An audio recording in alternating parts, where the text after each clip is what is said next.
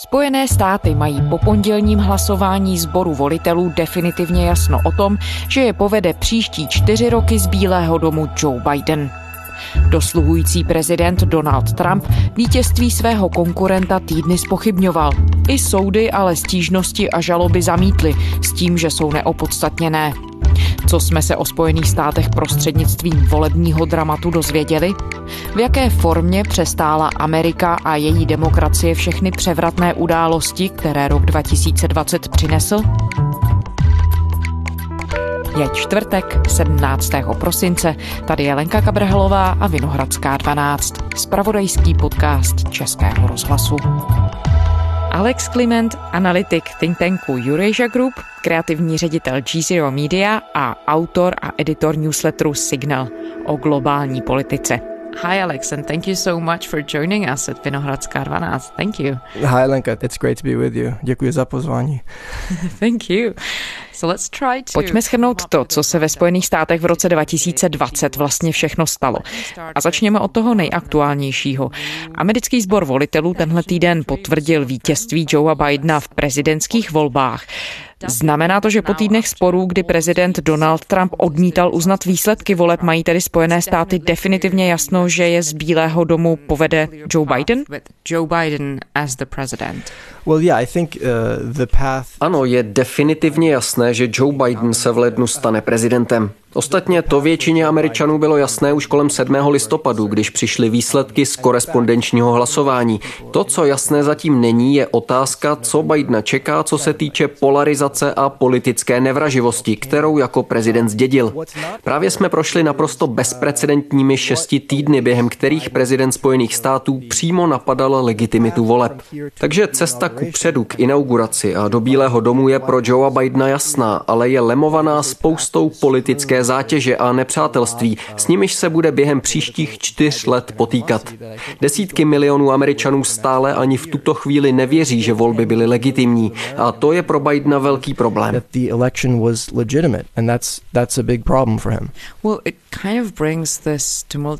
Takže se nám tím v podstatě završuje v mnoha ohledech velmi překotný rok 2020, ale zároveň se tedy otevírá perspektiva nového roku 2021, který může vzhledem ke zmíněné polarizaci polarizaci přinést Bidenovi mnohá překvapení. Když teď chvíli zůstaneme u toho, jaký ten končící rok pro Ameriku vlastně byl, co se ty sám o Spojených státech dozvěděl skrze volby, ale také epidemii covidu a další události, které rok 2020 přinesl. V jaké formě je Spojené státy zvládly? Uh, well, um, this year has been um, Letošní rok byl vyčerpávající, v mnoha ohledech tragický, ale myslím, že také velmi poučný. Byl to rok, který naprosto jasně odhalil všechny skryté sociální, politické a ekonomické problémy Spojených států. A často jsme je viděli v té nejškaredější podobě. Měli bychom si připomenout, že tenhle rok začal impeachmentem. Donald Trump has become only the third US president to be impeached. Stalo se to v roce 2020, i když se zdá, jako by to bylo kdysi dávno. Those in favor say aye. Those opposed nay. The ayes have it. Article 2 is adopted.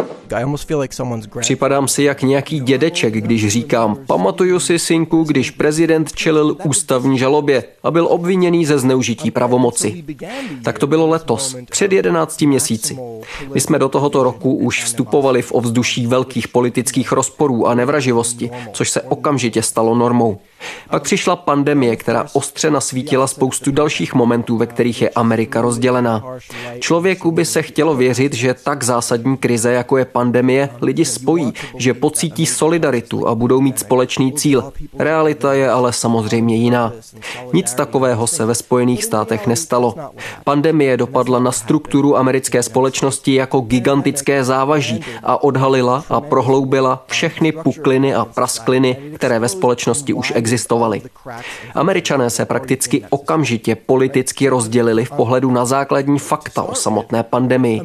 Demokraté tíhnuli k plné důvěře vědcům a chtěli maximální odpověď od vlády. Republikáni, vedení Trumpem, Dlouhé měsíce zlehčovali vážnost krize a soustředili se na ekonomické dopady pandemie. Samozřejmě, že bylo potřeba vést racionální debatu o ekonomických a psychologických dopadech lockdownů. Vzpomínám si na jeden váš podcast na jaře, myslím, že byl s Janem Bočkem, který výborně popisoval přesně tohle téma. Psychologické a ekonomické dopady, což byla opravdu zásadní věc k debatě. Ale ve Spojených státech se žádná racionální debata nekonala. Okamžitě z toho byl politický boj. Velmi rychle jste dokázali rozpoznat, kdo je republikán a kdo demokrat, podle toho, jestli dotyčný nosil roušku nebo ne. Skutečně to dostoupilo úrovně kmenového nepřátelství kolem tak základních věcí, jako jsou otázky, budeme nosit roušky nebo ne. Měli bychom se zabývat pandemií nebo ne. A to je teď příznačné pro všechny aspekty amerického života. Um, Pandemie zároveň odhalila další nerovnosti v americké společnosti. Počet úmrtí byl dramaticky vyšší v nízkopříjmových skupinách obyvatel, mezi etnickými menšinami. Ekonomické dopady pocítili obzvlášť tvrdě ženy. A během toho všeho byl Washington tak rozvrácený a rozdělený, že nedělal dost proto, aby kompenzoval velmi slabou sociální záchranou síť, kterou Amerika má. A zatímco probíhaly divoké politické pře a hádky ohledně pandemie, lidé skutečně trpěli. Potom, beru to chronologicky, tak jak si události roku 2020 pamatuju, přišla vražda George Floyda která odstartovala obrovské protesty proti přetrvávajícímu a velmi reálnému problému rasismu v americké společnosti.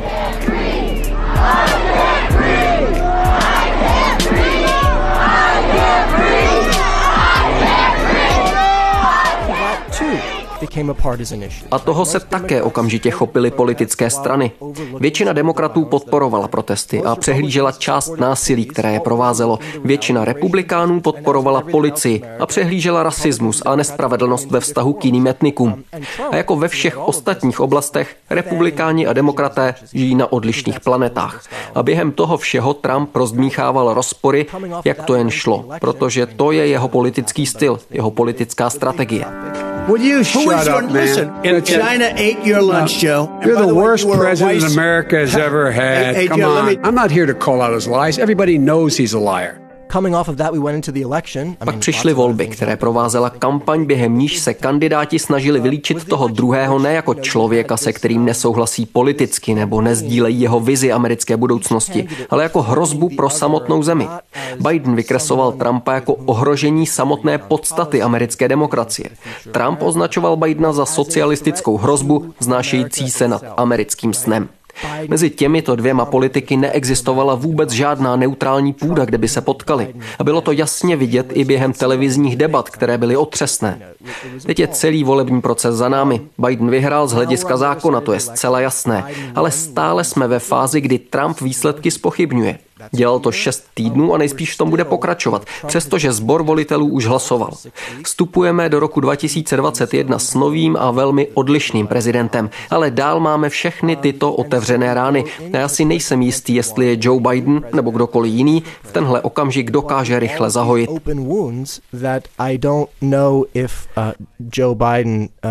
Or anyone at this point can quickly can quickly hmm. heal.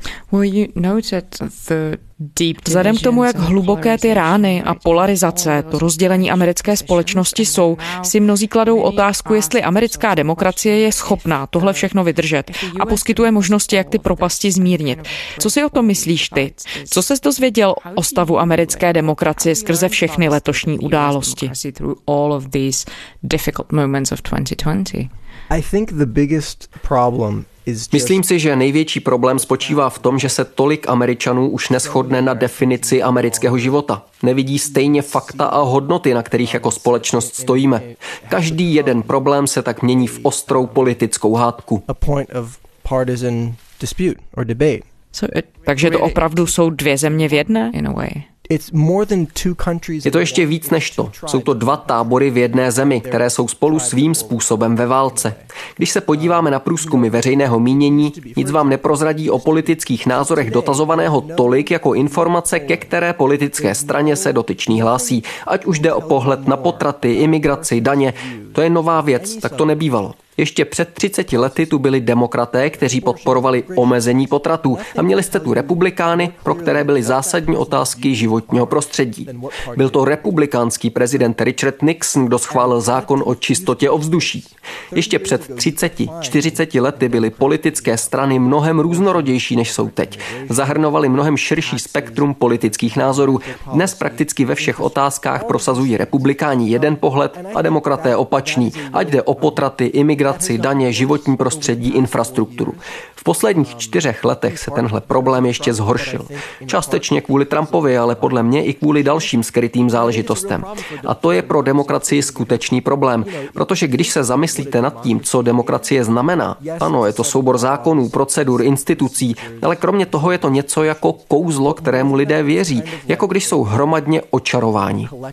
Lidé věří v instituce a proto ty instituce fungují, protože v ně lidé mají důvěru. Jenomže když se dostanete do bodu, kdy jisté množství lidí přestane věřit, že tyto instituce jsou legitimní, nebo že fakta jsou stejná, ať se na ně díváte odkudkoliv, a že hodnoty jsou společné pro všechny, Kouzlo demokracie může docela rychle vyprchat. A jakmile se to stane, otevírá se prostor pro všechny možné jiné zlé čáry. V tom bodě Spojené státy ještě zdaleka nejsou, ale myslím si, a teď pokračuju v té metafoře, že kouzlo, zvané americká demokracie, se v tuto chvíli jeví velmi křehce. A nedovedu si představit, že se to o moc zlepší, dokonce ani za Bidenova prezidentování ne. Všechno jsou to tak hluboké problémy, které vznikaly tolik let, že potrvá déle než jedno prezidentské období, než se tyhle rány podaří zahojit.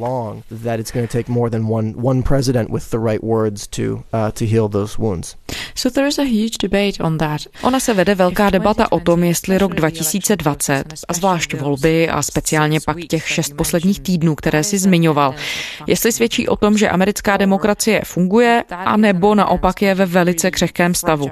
K jakému pohledu se kloníš ty? Where do you lean? Like which, which side of this argument do you lean to? Myslím si, a to neříkám proto, že bych se chtěl vyhýbat odpovědi, ale myslím si, že je to obojí. Je to křehká, ale fungující demokracie. Když se na to podíváme z pozitivní strany, volby přece fungovaly. Byly to největší volby v americké historii, přišlo obrovské množství voličů. Účast byla nejvyšší za mnoho desetiletí. A to všechno uprostřed pandemie. US President Donald Trump wrapped up his re-election campaign, still behind in the national polls, but convinced convinced he'll pull off a victory.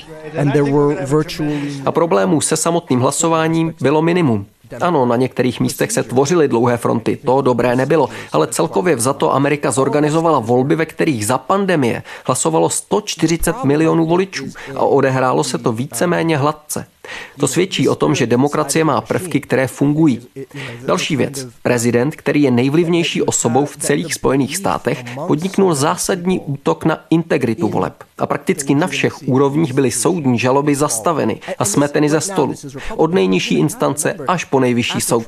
To také svědčí o odolnosti a síle jistých aspektů demokratických procedur, které tu máme. Tohle všechno funguje.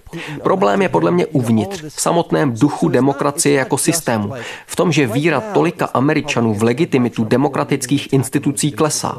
Dnes mluvíme o republikánech, ale mějme na paměti, že po zvolení Trumpa před čtyřmi roky tu byla celá řada demokratů, kteří říkali, tohle není legitimní, není to můj prezident. Zvolil ho Vladimir Putin a tak podobně. Teď jsou v čele tažení proti legitimitě voleb republikáni vedení Donaldem Trumpem. Rozdíl je v tom, že demokraté tehdy říkali, spochybňujeme legitimitu výběru, který voliči provedli. Kladli si otázku, otázku, nebyli náhodou voliči ovlivněni Vladimírem Putinem, což bylo samozřejmě přehnané, ale je to trochu něco jiného, než říct, celé volby jako takové jsou nelegitimní, vyhrál jsem je já. Takže já jsem přesvědčený o tom, že co se týče procedur a logistického fungování, naše demokracie funguje. Co se týče toho, jestli lidé věří, že systém je nastavený fair, spravedlivě, je legitimní a udržitelný, tam vidím problém. Protože tu také máme třeba debatu o tom, jestli je legitimní zbor volitelů. Dvakrát za posledních 20 let jsme tu měli prezidenta, který prohrál v počtu hlasů od lidí, ale nakonec stejně volby právě díky existenci sboru volitelů vyhrál. Kdyby Trump tento rok zvítězil, byla by to totožná situace. Americká demokracie podle mě funguje. Přestála v posledních čtyřech letech a posledních týdnech řadu útoků a vypjatých momentů, ale ohledně jejího zdraví panuje hodně otazníků, protože je tu dál spousta lidí, kteří cítí potřebu ji spochybňovat. Of the system. Tím pádem je ale jednou z hlavních otázek to, jestli tenhle proces jde zvrátit. A když tedy pokračuju v té metafoře, jestli je možné přimět lidi, aby v kouzlo demokracie znovu uvěřili. Nabízí Bidenova administrativa cestu ven z téhle velmi křehké situace?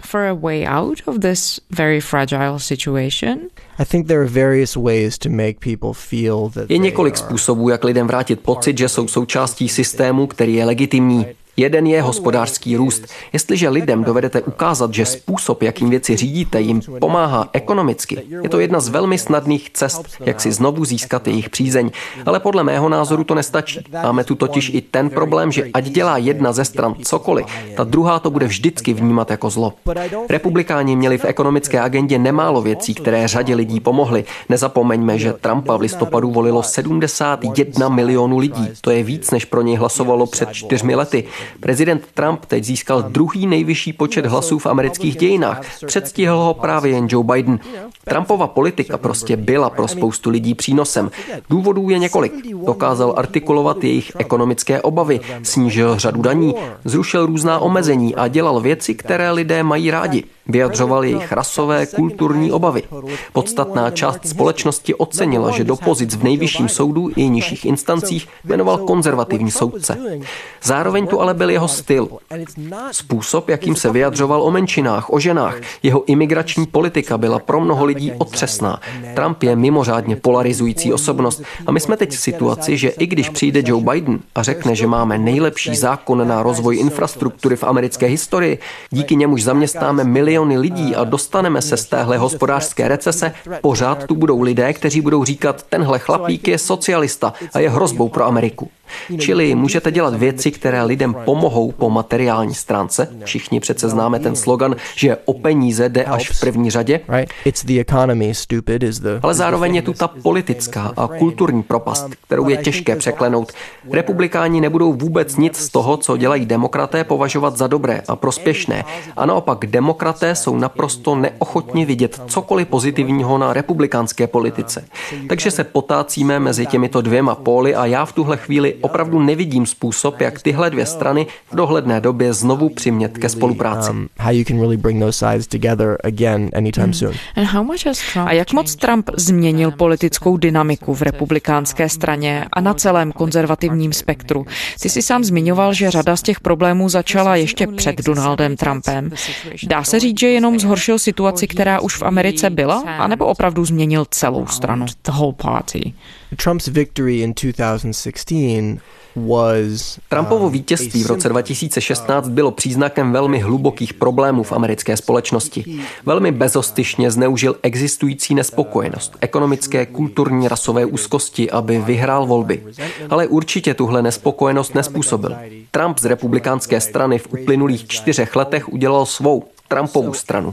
Významní republikánští senátoři Mitch McConnell, Lindsey Graham, Marco Rubio, kteří se v roce 2016 o Donaldu Trumpovi vyjadřovali s nejhlubším opovržením, se od té doby stali v mnoha aspektech jeho naprosto loajálními obhájci. A to proto, že někteří z nich Trumpa viděli jako užitečný nástroj pro prosazování politických kroků, které chtěli uskutečnit vždycky. Ať už to byly daňové škrty, otočení přístupu k otázkám životního prostředí, dosazování konzervativních soudců do nejvyššího soudu. A pak jsou tu i ti, kteří se skutečně stotožnili i s jeho extrémně nacionalistickou, populistickou politikou. Ale všichni dohromady se teď obávají republikánských voličů, protože Trump je mezi nimi ohromně populární. Když se podíváte na statistiky, přesahuje mezi republikánským elektorátem souhlas s jeho politikou 80%. A to už celé měsíce. Většina republikánských voličů ho jednoduše zbožňuje. Tomu pro příštích několik let dává obrovskou moc ovlivňovat, co republikánští zákonodárci mohou nebo nemohou dělat. Existuje tedy pro republikánskou stranu cesta ku předu bez Donalda Trumpa? Já ji nevidím. Spíš se nabízí otázka, zda republikáni dokážou rozšířit svou základnu v americké společnosti a oslovit nové voliče i s Trumpem. Před pár měsíci bych řekl, že určitě ne, ale když se podíváte na výsledky voleb, je zřejmé, že se Trumpovi skutečně podařilo svou voličskou základnu rozšířit, což spousta lidí nečekala. Především dostal v roce 2020 víc hlasů od etnických menšin než v roce 2016. Hodně pozornosti se věnovalo růstu hispánského voličstva Donalda Trumpa. On prostě našel způsob, jak oslovovat lidi svou konzervativní nebo ekonomickou politikou tak, že svůj tábor příznivců během těch čtyř let rozšířil.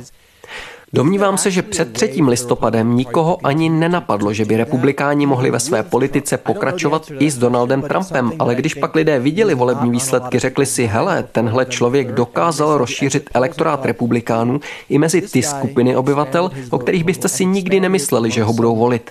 Jasné je, že v dohledné budoucnosti jsou republikáni s Donaldem Trumpem naprosto spjatí.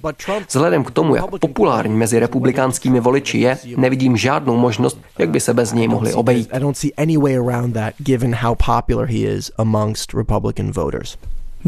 Dokonce se už diskutuje o jeho možné kandidatuře na prezidenta v roce 2024. Za jak pravděpodobné to považuješ? Možné to rozhodně je. Myslím si, že Trump nesnese být mimo světla reflektorů příliš dlouho. Jak pravděpodobné to ale je, to nevím. A navíc je tu ještě možnost, že v roce 2024 nebude kandidovat znovu Donald Trump osobně, ale některý z jeho potomků, kterého by na to mohl připravit. Jeho vliv na republikánskou stranu, respektive celý konzervativní tábor je a zřejmě i zůstane takový, že si prakticky bude moct vybrat. Uvidíme, jak se to vyvine v dalších letech. We'll see how things go in the next couple of years. I'd like to, if I may, to take, uh, Alexi, pokud dovolíš, abych ráda využila tvých zkušeností, které si načerpal při reportování o zemích s autokratickými lídry, jako je Rusko nebo Brazílie. Řada pozorovatelů si všimla, že Trump si s těmito představiteli velice dobře rozumí.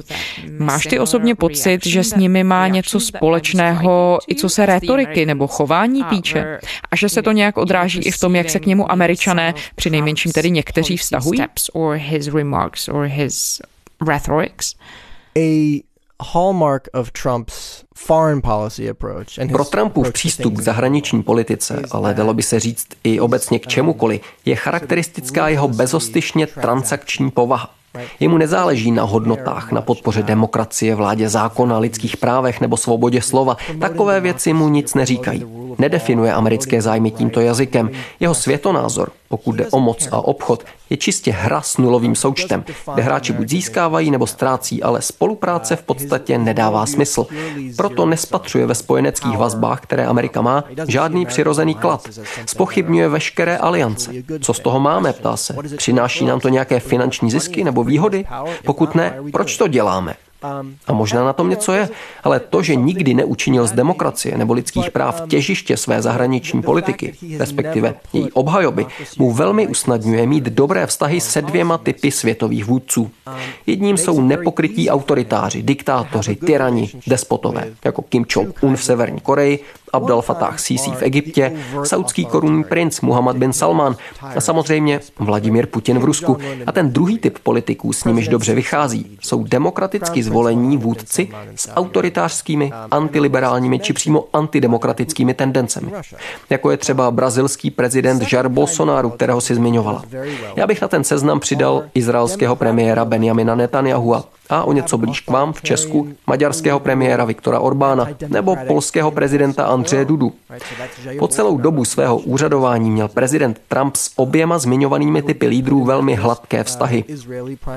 A některým z nich velmi pomohlo, že se Spojené státy přestaly, byť i jen na verbální rovině, starat o lidská práva, svobodu médií a demokracii ve světě. Prezident Sisi má v Egyptě mnohem volnější ruce k represím opozice, protože ví, že ho Trump nechá být. Trump dokonce prohlásil, že že Sisi je jeho oblíbený diktátor. A tak teď tihle vůdci mají pocit, že vše je povoleno.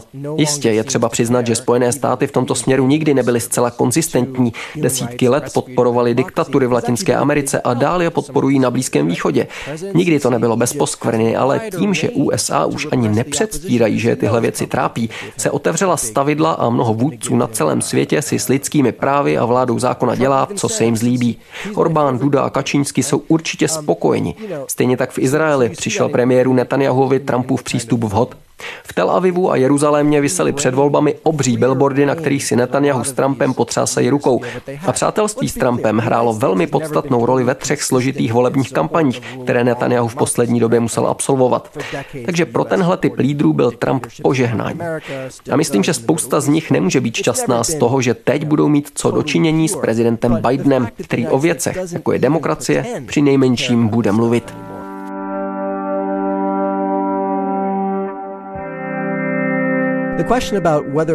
No a pokud jde o uh, nějaké ty schodné rysy Trumpa s autokraty ve světě, tak když se podíváme třeba na to, čím v Brazílii Bolsonaro učaroval spoustě lidí, je to vlastně podobné. Bolsonarovi voliči mají pocit, že přišel a rozbil ten strašlivě skorumpovaný politický systém, který obsluhuje sám sebe a ne obyčejné lidi. Trumpovi voliči to cítí stejně. A líbí se jim i ten jeho drsný přístup ke zbytku světa. Proč bychom se měli starat o bezpečnost Japonska a Jižní Koreje? Proč bychom měli dělat něco pro Evropskou unii.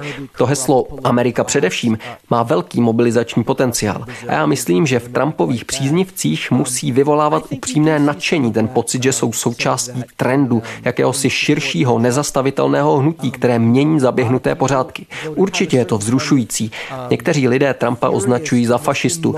Já to tak nevidím, ale ta divoká emoční síla, se jakou dokáže na své příznivce působit, to, co vidíte na schromážděních jeho stoupenců, rozhodně odráží odráží něco z masového pojetí různých kultů osobnosti, které jsme zvyklí výdat jinde ve světě. My jsme mluvili o tom, jak působila Trumpova administrativa směrem ven do zahraničí. Pokud se teď zaměříme na region střední a východní Evropy, včetně České republiky, co může očekávat od té nové administrativy Joea Bidena? Joe Biden's administration. Clearly Biden and his Secretary of State pick Tony Blinken. Biden i Tony Blinken, kterého si nový prezident vybral jako svého ministra zahraničí, už vyslali jasný signál, že chtějí hned z kraje svého úřadování vynaložit spoustu energie na to, aby napravili pošramocené vztahy mezi Spojenými státy a Evropskou unii. A to, jak se to může dotknout střední Evropy, pravděpodobně tedy víc Polska a Maďarska než Česka, je, že zřejmě uvidíme Bidenovu administrativu na straně Bruselu v tom pokračujícím sporu s Varšavou a Budapeští ohledně vlády práva a demokracie. Ale musím říct, že vzhledem k tomu, co všechno bude muset Biden řešit, tak by mě spíš překvapilo, kdyby daný region měl alespoň zpočátku v jeho úřadování nějakou vyšší prioritu. Takže pro střední Evropu jako takovou se toho asi mnoho nezmění. Viktor Orbán určitě není z Bidenova vítězství šťastný, protože naprosto otevřeně podporoval Trumpa a možná se mu teď něco z toho vrátí, ale neočekával bych, že zrovna v tomhle směru bude Bidenova administrativa nějak přehnaně aktivní. I tak toho budou mít k řešení víc než dost, až se v lednu ujmou úřadu. A jaké vztahy se dají očekávat mezi Bidenovou a Putinovou administrativou a možná i mezi Spojenými státy a Čínou? Začněme Čínou. Já jsem mluvil o tom, na kolika věcech se dnes američané nemohou shodnout. Ale jedna věc, na které se republikáni a demokraté naopak shodnou čím dál víc, je, že Čína představuje pro Spojené státy hrozbu nebo výzvu, se kterou je třeba se vypořádat. Spojené státy a Čína se dohodly na zavádění první fáze vzájemné obchodní dohody, kterou stvrdili letos v lednu. Podle agentury Reuters to země společně uvedly po telefonickém jednání, kterého se zúčastnil vicepremiér Liu He, zvláštní zmoc zmocněnec americké vlády Robert Lighthizer a ministr financí Steven Mnuchin. Spojené státy a Čína uvalili v posledních dvou dnech rozsáhlá cla na dovoz svého zboží. Trump to celé posunul směrem k obchodní válce, uvalování dovozních cel a všemožných restrikcí na čínské výrobky, včetně technologií. A je zajímavé, že spousta lidí, kteří se zahraniční politikou zabývají, to vyhodnotili jako v zásadě správný postoj, pouze špatně realizovaný. Že místo toho, aby na to Trump šel společně s Evropany, Japonci, Jihokorejci a všemi dalšími, kteří mají z Číny také obavy, ačkoliv třeba z jiných důvodů, se s Čínou rozhodl vypořádat sám a po svém. Takže já myslím, že od Bidena se dočkáme směrem k Číně dvou různých postupů zároveň.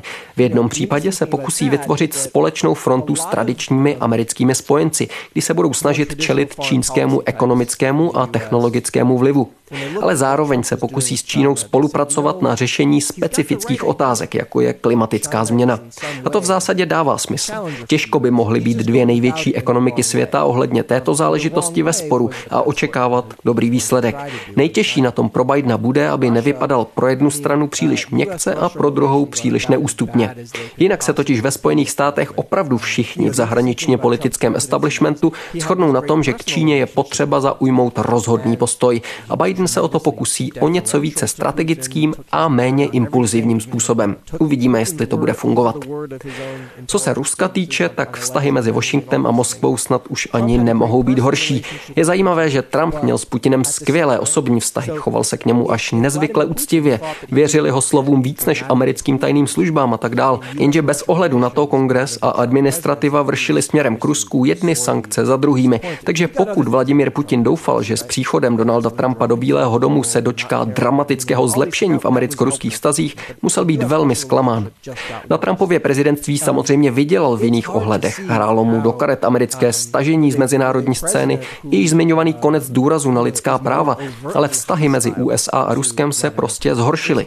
A těžko předvídat, že by mohlo v nejbližší době dojít k nějakému zlepšení, když do Bílého domu přichází člověk, který se k Rusku i Putinovi samotnému staví mnohem nepřátelštěji než Trump.